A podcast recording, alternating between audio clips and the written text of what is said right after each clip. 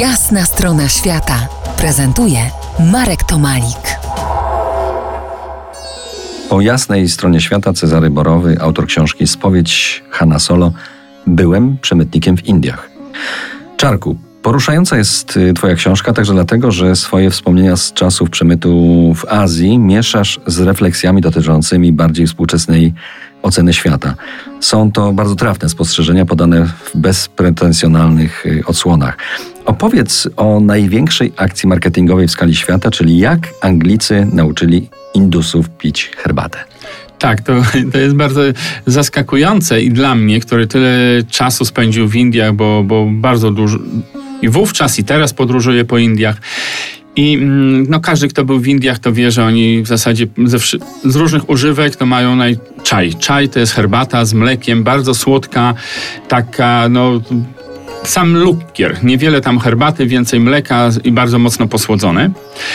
I każdemu się wydaje, że ten zwyczaj picia herbaty, no to Indusi no, muszą mieć od wieków, bo, bo Indie produkują herbatę, są eksporterem i a okazało się, gdy zacząłem troszeczkę studiować i czytać więcej na temat Indii, że całkiem niedawno Indusi dopiero nauczyli się pić herbatę. Indusi przez y, wieki znali herbatę jako roślinę, ale traktowali to jako zioło przydatne może w jakichś praktykach ajurwedy, a zasadniczo nie chcieli pić naparu z herbaty, ponieważ uważali, że ten napar y, mm, dodaje, y, no, mm, ściemnia cerę, tak? czyli po piciu herbaty cera będzie ciemniejsza, a Indusi zawsze chcieli być jaśni, do dzisiaj też chcą.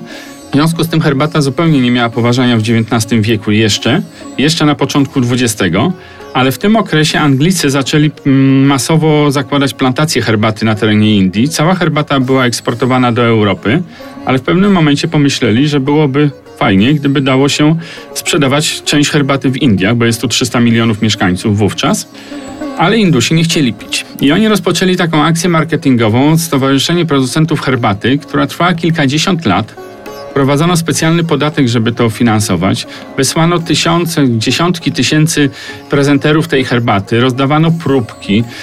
Długo ta mm, herbata nie była w stanie jednak zdobyć serc Indusów poza niektórymi warstwami, które się snobowały na jakiś taki tea time angielski ponieważ Anglicy bardzo pilnowali proporcji chcieli, żeby ta herbata była tak podawana, jak oni ją piją, czyli tam jest niewiele mleka, taka angielska herbata. Chłopcy, którzy to sprzedawali na dworcach kolejowych, na ulicach, próbowali ją tam doprawiać, przeprawiać, inne proporcje, inne przyprawy, inaczej to, to było mm, troszkę, to było nieakceptowalne przez Anglików, bo wtedy tej herbaty było za mało, aż w końcu uznali, że no inaczej tego nie, tej herbaty nie wprowadzą, inaczej nie nauczą Indusów pić herbatę i zgodzili się na te poprawki. Za niejaki kwadrans, ostatnia odsłona naszej rozmowy. Zostańcie z nami po jasnej stronie świata. To jest jasna strona świata w RMS Classic.